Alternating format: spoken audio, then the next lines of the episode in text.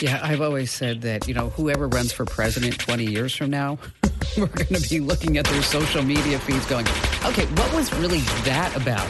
Okay. we, we may at some point have to declare social media amnesty for everybody or something. That's Jim Fournier. He's a social media pioneer and he wants to totally change the course of the internet. And in this Kim Komando Explains podcast, we're going to be talking all about social media.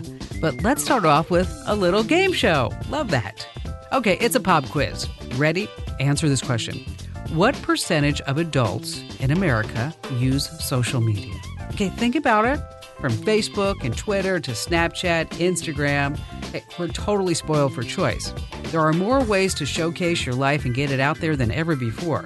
I mean, in the old days, you showed off buying a fancy car or having the greenest lawn in your neighborhood just by asking your neighbors over. There was even a phrase for it keeping up with the Joneses. And we all want to fit in. But here's the kicker the feelings are still there. We still compare ourselves to others. We look around to see how our friends and family and neighbors are doing. And maybe even if it's just in the back of our mind, we try to measure up. Well, in the old days, if you wanted to shut down those feelings of jealousy, you could just close your curtain, right? You could block that fancy car out of your view. We don't have that luxury anymore. Even in your home, you have intense pressure from your peers, family members, and friends showing you how great they are and what they're doing. And meanwhile, you're still sitting at home living the pandemic dream. But social media can be good. It's a great way to connect with folks, but they also do a number on your mental well being. Okay, so now the answer to that pop quiz. What is the percentage of American adults on social media? You ready?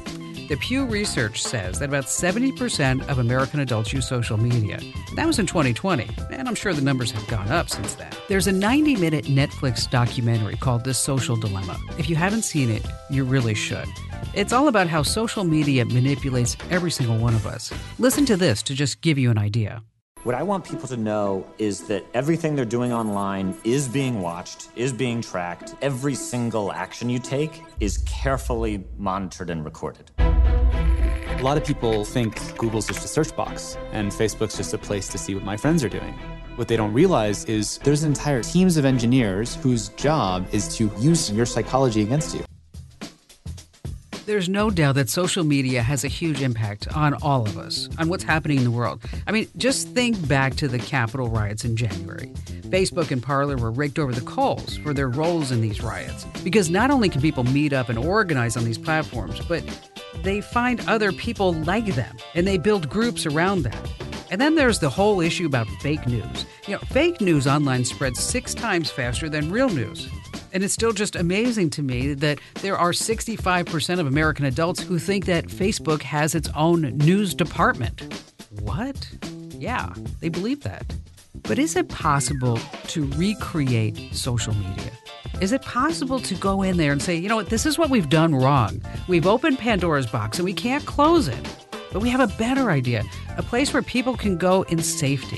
They don't have to worry about trolls or advertisers, or advertisers and marketing companies collecting every single thing about them.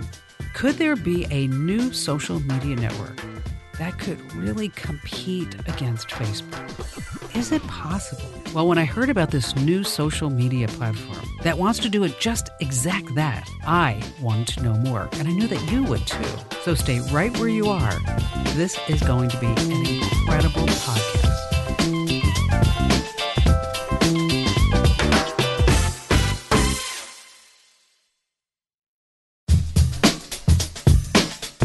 Hey Jim, thank you so much for joining us. I read recently that people here in the United States, they check their phones like 80 times a day on average and sometimes more than 300 times a day. And it's just crazy. And the success of an app is often measured by how it creates a habit.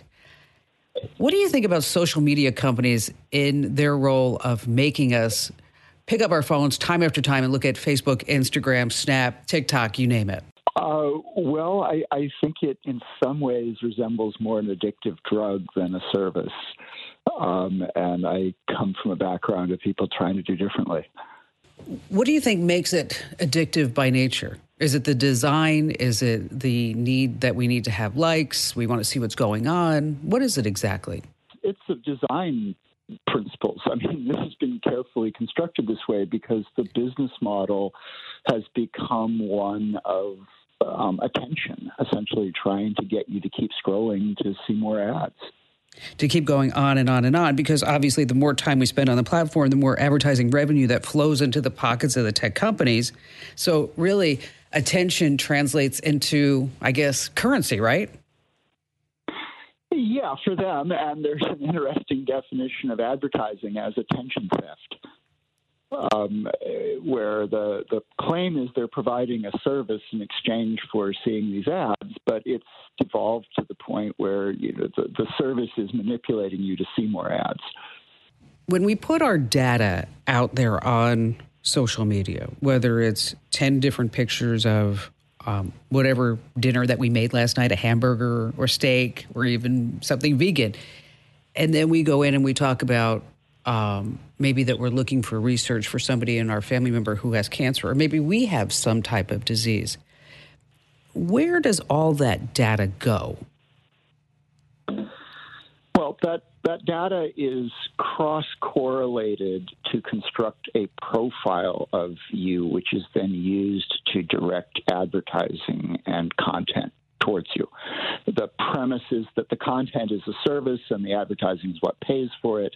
But combined, it creates what's called a filter bubble, where what you see is reflecting back to you based on what indications you gave before. So then we're only seeing things that we may agree with, things that we may like. Well, things that will stimulate you. Um, you're as likely to see something that will make you angry and piss you off as something that you will like. It's just that something that will get an emotional response and keep you engaged.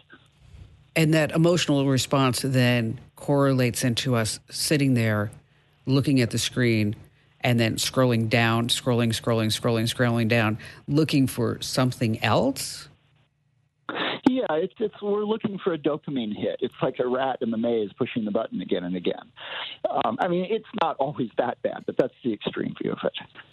So when you saw the social dilemma on Netflix, you know, it's terrifying. Sometimes it's hard to watch. I mean, 90 minutes, it's definitely something that I think anybody on the internet needs to take a look at.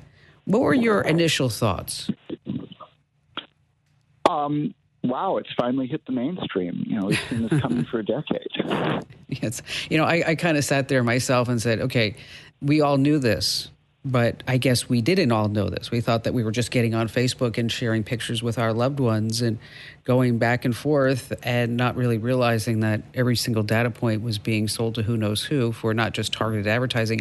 I really believe that that the data is going more than just advertising. I think it's being sold into areas that people don't really want to acknowledge, meaning uh, you know, Facebook getting into the healthcare business. What is that about, right? Um, that if we put something online that, for example, my mother was diagnosed with stage four pancreatic cancer. And I often wondered as I went through the internet searching for answers and searching for different diets and whatever else that I may do to uh, ease the pain that she's going through. And, and knock on wood, she's actually one of those miracles that is a stage four pancreatic cancer survivor. You don't you normally hear that in one sentence. Um, no. but but I often wondered if somewhere in the data profile of Kim Komando out there that there are instances of cancer, and then if I go for insurance, what what that means to my rates.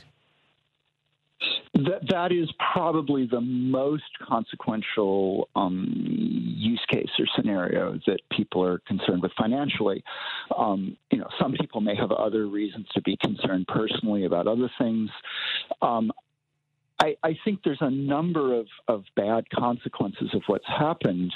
Um, the one that the social dilemma really points to, though, that is, I think, in some ways more dangerous for society is that we each get caught in this self reinforcing filter bubble where reality itself becomes kind of a casualty and the possibility of social cohesion becomes almost impossible because everybody's being fed a, a, a self reinforcing picture of the world.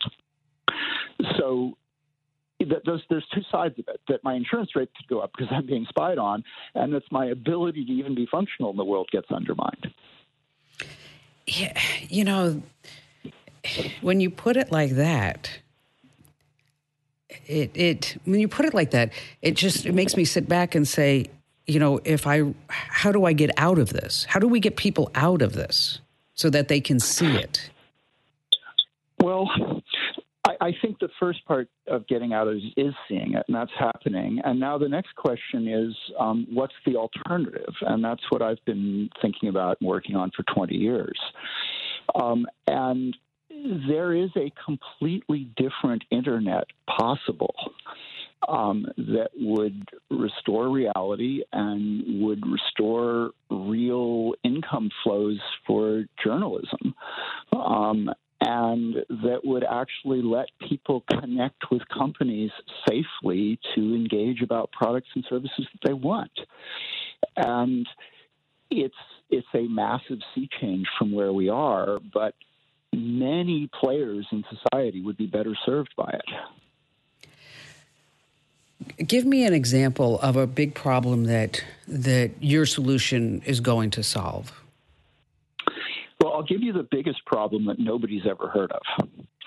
Uh, there was an IBM Harvard study a few years ago that said that bad data quality, inaccurate data, costs $3.1 trillion a year in the U.S. That, that's 12 times the value of digital advertising globally. Now, they probably pushed that number pretty far to count a lot of things you can't fix. But even if it was a tenth of that, it would still be bigger than global digital advertising. This is just the fact that, that companies that do business with people can't keep track of the right address to send them a catalog and you know and so on. And the way to fix that would be to actually create a situation where people share data with companies that aren't Google and Facebook under their own control. And in exchange for that, the companies promise to treat them with respect under enforceable game rules. And we've actually built and proven technology to do that.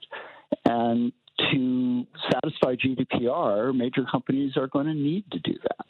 You know, let's define. So, let's let's define. Let's stop for just a second there. Let's define what what GDPR is, and also what's going on in California, because I don't know if all of our listeners are familiar with that. Yeah, I, I live too much inside a, my own bubble. That's um, okay. Um, GDPR GDPR is a law that was passed in Europe a few years ago that gets it gives individual people data rights to control their own data, including the right to erasure, the right to withdraw permission to use specific data. Um, there, there are eight different very powerful rights that are now the law in Europe. There's a weaker law that was passed in California called CCPA, which basically lets people specify whether or not they want to be tracked and targeted by advertising and say no. Uh, the implementation of that's a little messier and, and less has less teeth than the GDPR in Europe.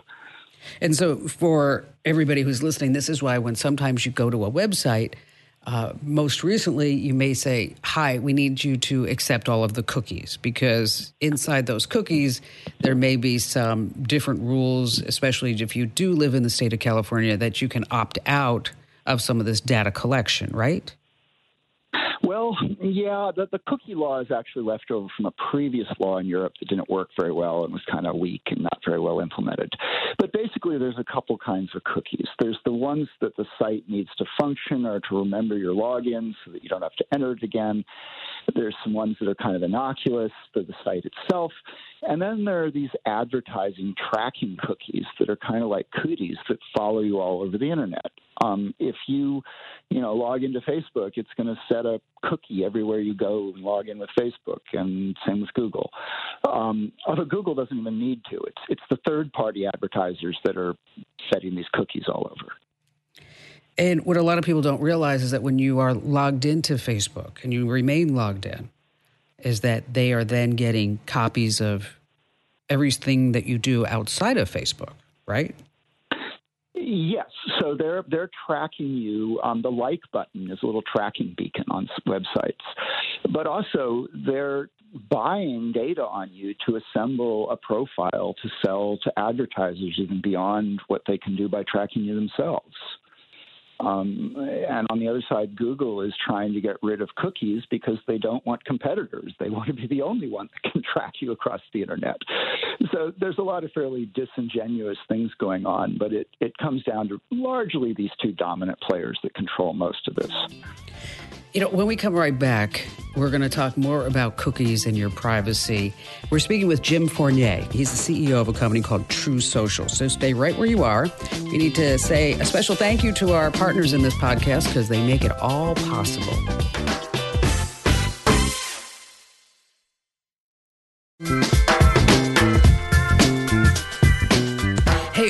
To Kim Komando Explains. We are in conversation talking about the social dilemma on Netflix, your privacy, what's going on in Facebook, uh, Google, Instagram, Snap, TikTok, and everybody else under the sun who's just trying to make a buck off of all of your data. So, Jim, we were just talking about privacy and cookies. Does it help if we erase all of our cookies, or does it help if we put that no tracking cookie onto our system? Um, I, I don't think that Do Not Track is working very well. I turned it on, but I don't have much faith in it. Um, you know, if you're concerned about this stuff, I, you know, using an ad blocker, um, using at this point Brave or Firefox, um, you know, those things certainly help.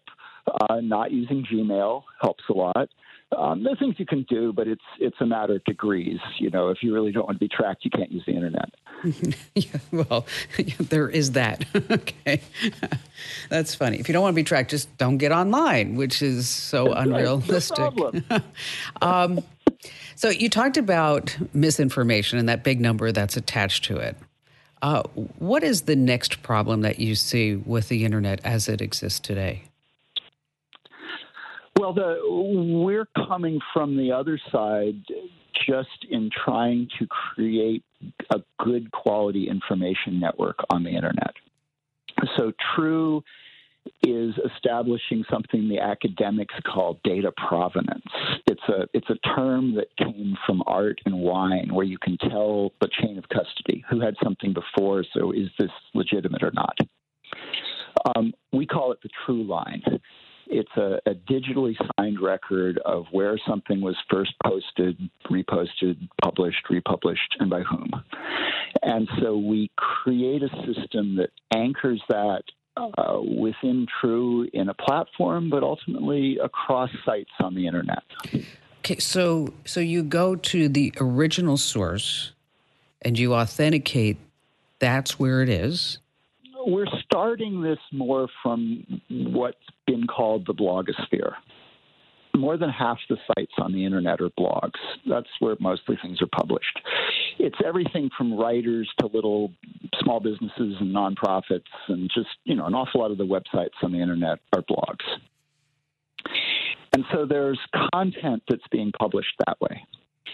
And we're creating a way that when that content gets introduced onto True, it starts having a record on True, and as it moves between sites that have representations on True, and and that creates a chain of who introduced something and who republished it. And then we're working towards a model where you can actually earn sponsorship revenue when your content gets republished on a sponsored site. And this creates a food source, an alternative to the way ad tech works now. Because if we don't create a way to actually both validate content and earn income from it, um, you know, we can't create any real viable alternative to what's going on now. So, anytime you introduce anything into the public platform on the internet, the trolls, the fake news, everything else comes out, right? I mean, let's just face it. Uh, I mean, I have never seen such anger in my entire life as I do when I post something that what I think is pretty benign. Like, for example, when Rush Limbaugh passed away, I went onto my Twitter feed and Facebook feed because, you know, this is the industry that I'm in. I'm on 473 radio stations. This is a big deal. And I really believe, and I actually sent Rush Limbaugh a letter a couple of years ago thanking him. because without him, I don't know if I'd be sitting here right now. So when he passed away, okay, I went on Twitter and I said, You may or may not have agreed with his politics, but there's no doubt that Rush Limbaugh was a pioneer and he reinvented the radio industry. And for that, I'm I'm internally grateful. That's all I said. Because I am not a political show. I don't go into politics oh my gosh, I had people like leaving me messages like, oh, I hope that you have a long, painful death like him, Kim Komando. Like, you know what? Really? So, how do you prevent that type of, I say use the word stuff, from occurring? So, there's a couple of principles, and I don't want to get too far in the weed, but this is what I've sort of distilled from 20 years at this. There's something called digital identity. You know, I, I have some digital representation of myself. I build reputation based on my behavior and what I do and what I post. I need to be able to do this with privacy to do that other GDPR side of things so I'm not tracked against my will. And then there's this provenance where did things come from? And finally, with all that, we can do validation and verification of things. The problem with, say, Twitter is that you're in a space where there's really no good identity or reputation.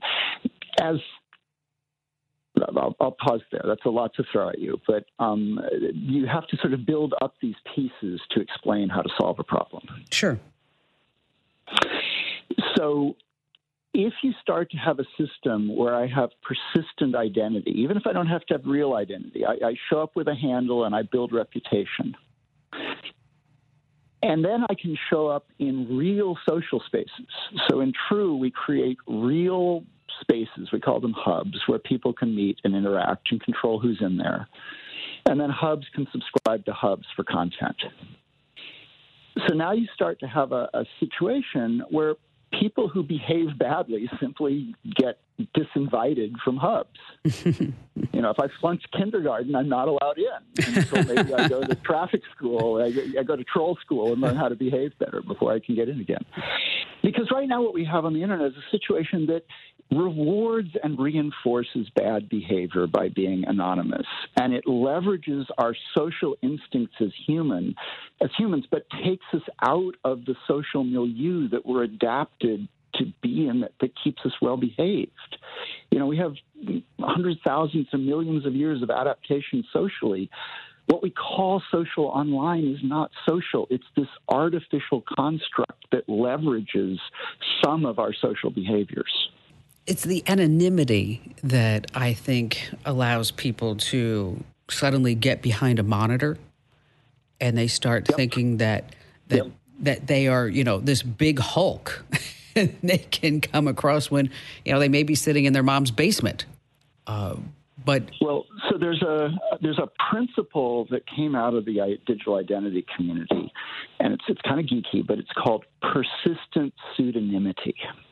And and what this means is, if I have a handle like my friend Identity Woman, eh, you know, I'm I'm known by that handle. I have a reputation based on it. It's not whether or not I use my real name. Some of the platforms are trying to force everybody to use their real identity, but the youth know very well that's not how you maintain privacy. You you balance privacy and anonymity by having persistent pseudonymity and having a reputation that matters. And if you don't have much reputation, you may not be allowed in, or if you have bad reputation, you may be get kicked out. You know, you brought up a really interesting point because you said the youth. Um, I was in conversation with my son, and he maintains a certain level of privacy that I don't see his friends have. And I don't know whether it's because he was raised, you know, with me talking about it his entire life. But but do you see do you see the new generation? I'm talking like the 18 to to 20, 24 year olds. Do you see that generation approaching the internet differently with in terms of privacy? I, I think it's a mixed bag. I certainly can't claim to speak for youth. I'm certainly not at this point. But um, for example, I, I, have a friend that's been working with, um, you know, tween girls talking about sexual abuse, and they do it on different accounts on Instagram, not under their real name.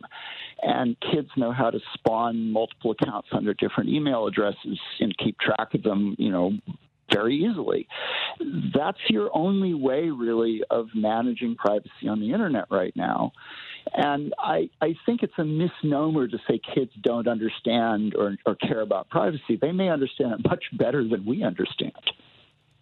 Yeah, I've always said that, you know, whoever runs for president 20 years from now, we're going to be looking at their social media feeds going, okay, what was really that about?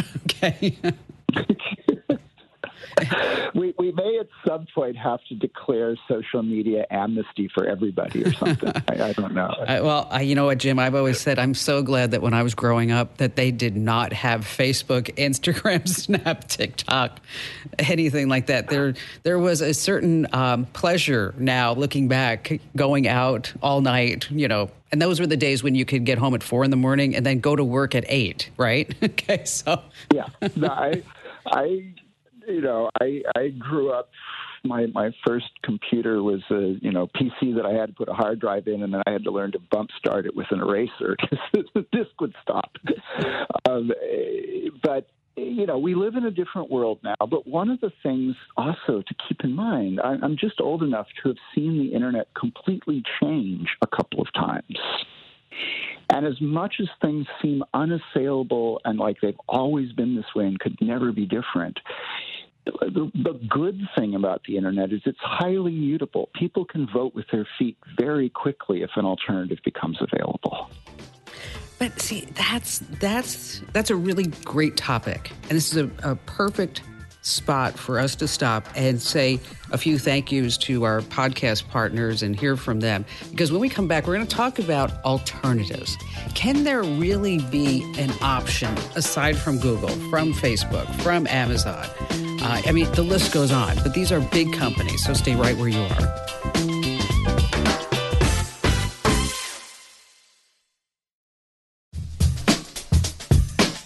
Hey, welcome back to Kim Komando Explains. We're speaking with Jim Fournier, the CEO of True Social, and we're talking about we're talking about so many different things: privacy, social media, what's going on with the internet. So, you have big plans with True Social. Do you think you could be the new Facebook? Do you want to be the new Facebook? Um, I don't think there should ever be another Facebook. Um, I, I, think there is a, an element of sort of monopoly enclosure in the way the internet's gone in the last couple decades that's not been healthy. But I I am aiming to do something that will create conditions for the internet to be different in a way that I think most players would benefit from. Okay, that's a big ask, right? It is. And so, where do you start? Uh, we start by creating an alternative publishing network. And we create a system where people can publish from their blogs into this network, and people can get on the network and create real social groups where they can interact privately in ways that feel actually social.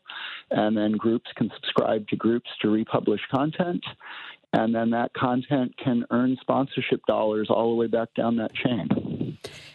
Just by chance, do you have? Um, I can't but think of his name. Is it Jason Lanier or Jared Lanier? Um, Jaron Lanier. Jaron, yeah. Um, I, I, can't quite call him a friend, but I've known him all the way back to the um, VR days. Because I'll tell you, he's fascinating. I've had him on the show a few times. And his whole premise is that he wants to create an internet where a family of four can probably earn $25,000, $30,000 a year off of their data. Well, yeah, I know Jaron. He's one of my favorite thinkers. Um, there's been a lot of talk about people monetizing their own data. Um, I don't. I don't think I have time to get into it, but I think that I, I don't think that's quite the model that's likely to work. Um, I think it's more likely that we could create an alternative to online advertising as it is now, which actually studies are showing doesn't even work any better than random. Which I, I Where, believe. Well, it may work worse than random because it, it annoys people now. But um, basically, our premise is that we can create real sponsorship where because there's real groups of people gathered around topics or places or area of interest and activity, like good old fashioned advertising used to work, a sponsor would support that area of interest. They would say something to that population that was meaningful and welcome to them and pay for the privilege.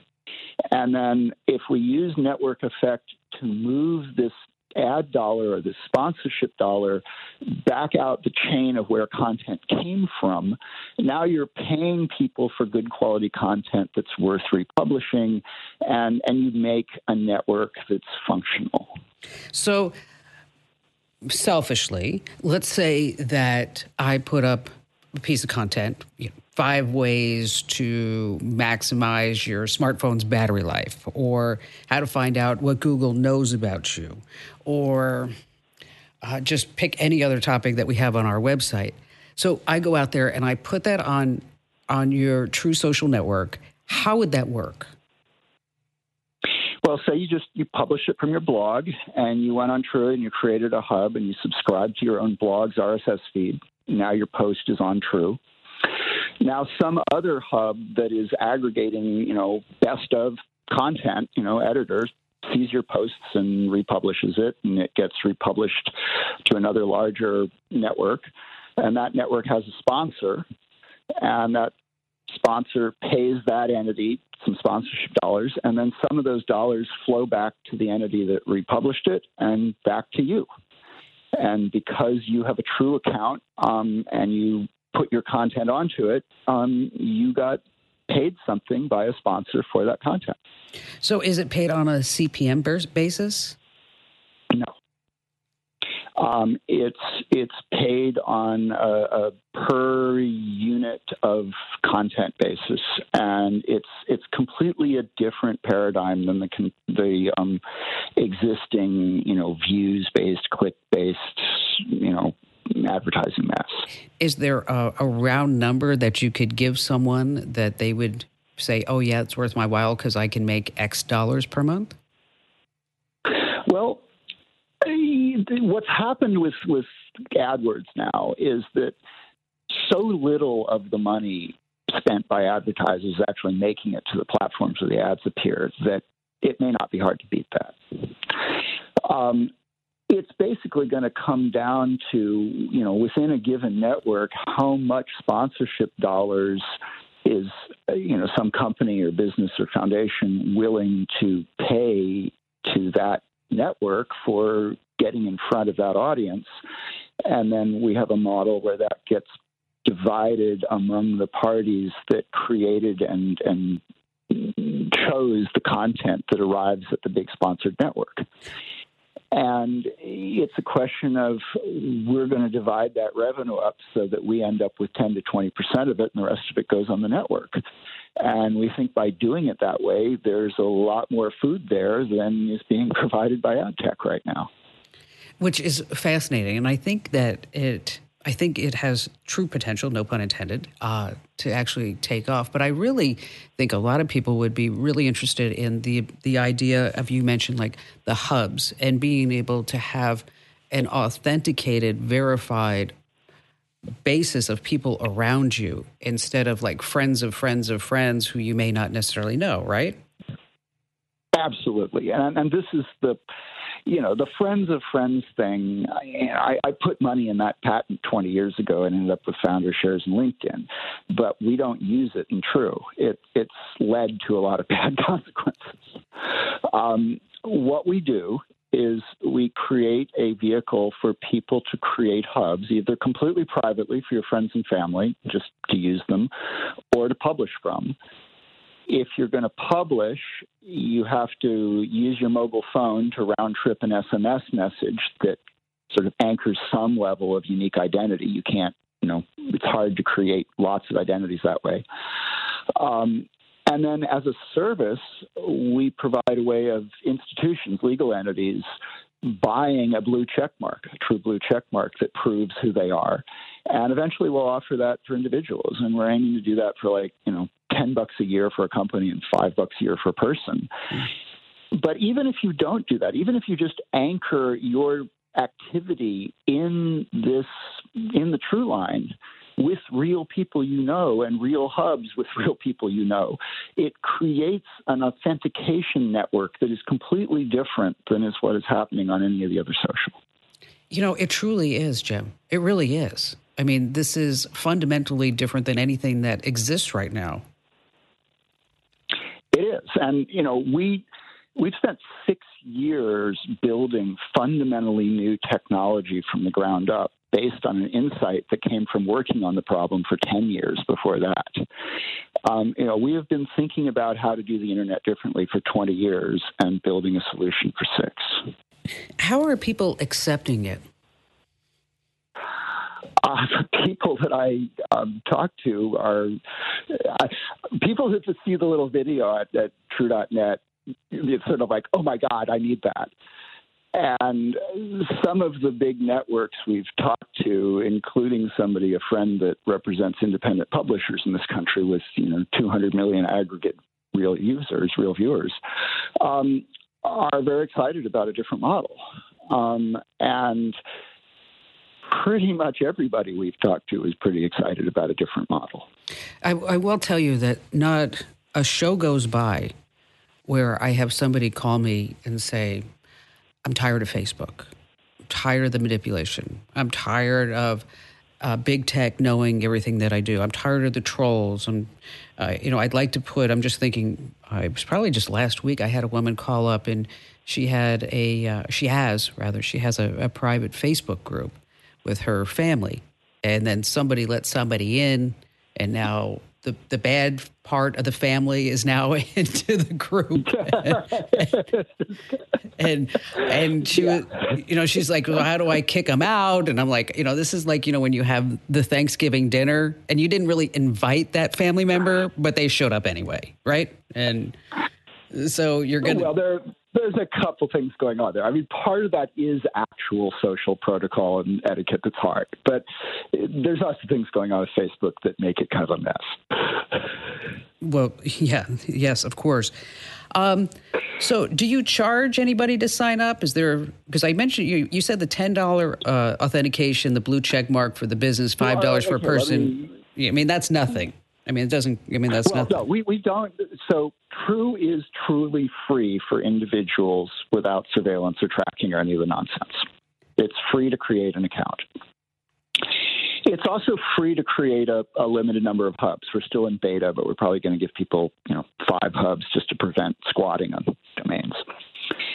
Um, when a business wants to turn on this GDPR data sharing thing, where a new customer wants to connect to them from True and enter into a data sharing agreement, um, it's five bucks a month for a nonprofit and ten bucks a month for a small business. But they only do that at the point they're getting a new customer on the platform. Until then, it's free. Then we charge for sponsorship to run the network, and if we find you a sponsor, we charge you another 10%. So it's 20% if we find you a sponsor on the automated thing. And we also have a model where we will do subscription, where you can get behind a paywall with some of your posts, and then they go into a pool, and people that choose to read them are paying like five bucks a month to read everything. And depending who they subscribe to, those authors, publishers get some of the revenue. It's a, you know that's a great model, obviously, um, because you're incentivizing giving people the the the stimulus to go in and create quality content that people will want to read. And I think a lot of folks are now realizing that anytime something's free on the internet that they are the product because somebody has to pay for it. Exactly. Exactly. That's the that's been the model for a while. Yeah, we're we're turning that on its head. We're we're creating you know chains of authentication and custody, and then we're using those same chains to reward people, and they're auditable. So, if somebody wants to sign up, just go to True.net. Uh, True.net, right now, there is a button to request beta. Um, we're still in pretty early beta. Um, we're still a tiny company trying to get. We, we solved the hard problems first. Now we're adding things like notifications last. we're so anti-social. That's so and, funny. And we give you complete control of your notifications. They're for you, not for us. And so, when do you think you're really going to roll this out? Um, I think it's going to be rolling out starting this summer and really in earnest this fall. Um, some of the sponsorship that I talked about won't be ready until this fall. It, it's going to be in, in beta without a business model, but you know, describing how it's coming um, in beta. Do you have any competition? Um, not really in in what we're doing. Um, there are some things in the blockchain space. We're not a blockchain. We don't require tokens, but we do use they're called cryptographic keys. It's where the word crypto came from, but I don't use that term because it confuses people. We, we, digitally sign things. Because when you were talking about, um, when you were actually talking about authenticating, that's where my head went. Because I was thinking, okay, well, how do we authenticate it? Is there something like a blockchain happening a la NFT, although we're not really talking about NFTs? Well, much of what has happened in the crypto space has, you know, powered a speculative casino, in my opinion. Um, I think there are a lot of good people with good intentions, but the hard part about verification and validation isn't where you anchor an audit trail. It's how you keep track of identity and data transactions in a way that's transparent and auditable. And it's that exchange of information between parties. Um, it's a little digression. Well, it's you know it's fascinating because crypto is getting to the front of people. I mean, I was surprised yesterday when I even read that now I can pay on PayPal using Bitcoin or Ethereum or whatever version that they're. I think they have four different flavors of some type of cryptocurrency now that you buy from them and then you can use that to pay for whatever you want to buy on eBay or what have you. Um, so crypto is it's it's you know I, I think a lot of people are confused about what exactly it is in the blockchain, and and you're right, it does kind of get more into the weeds. But thank you so much for spending some time with us, um, Jim. It's it's really fascinating. I I really hope that this is utterly incredibly successful. I know for one that I'm going to sign up for the beta, and I hope that you like will check a box that says I'm okay to get in.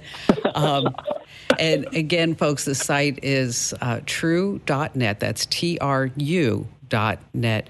Uh, Jim, once again, thank you so much for sharing your time, expertise, knowledge, and your philosophies because we need more people like you that are going to bring some truth to the internet. Thank you so much for having me on. I really enjoyed this. It's a great idea, isn't it? True.net. So, what do you think? Do you think it's really going to take off? Does it have the possibility? Now, it's in beta. If you're not sure what beta means, it just means like it's just getting started, it's just being tested. In the summer and fall, you're going to start hearing more about this. But because you listen to Kim Komando Explains, you're on the forefront of technology. And to be on that forefront, knowledge is power. Now, this is Kim Komando Explains. It's a podcast, right? I mean, you love it, and I get that. But don't forget about my national radio show, three hours every week on 420 top radio stations from coast to coast. But I know you love podcasts, so you can get the official Kim Komando radio show as a podcast too. And I know what you're sitting there going, well, Kim, how can I do that? I knew you were going to ask that question. Just head over to getkim.com. See how clever that is? Getkim.com. And then you get the three hour podcast commercial free. It's going to cost you a few bucks a month because, hey, we don't collect and sell your data, so somebody's got to pay the bills. And after your 30 day free trial, it's just a few bucks a month. Again, that's getkim.com. I'm Kim Komando, and thanks for listening.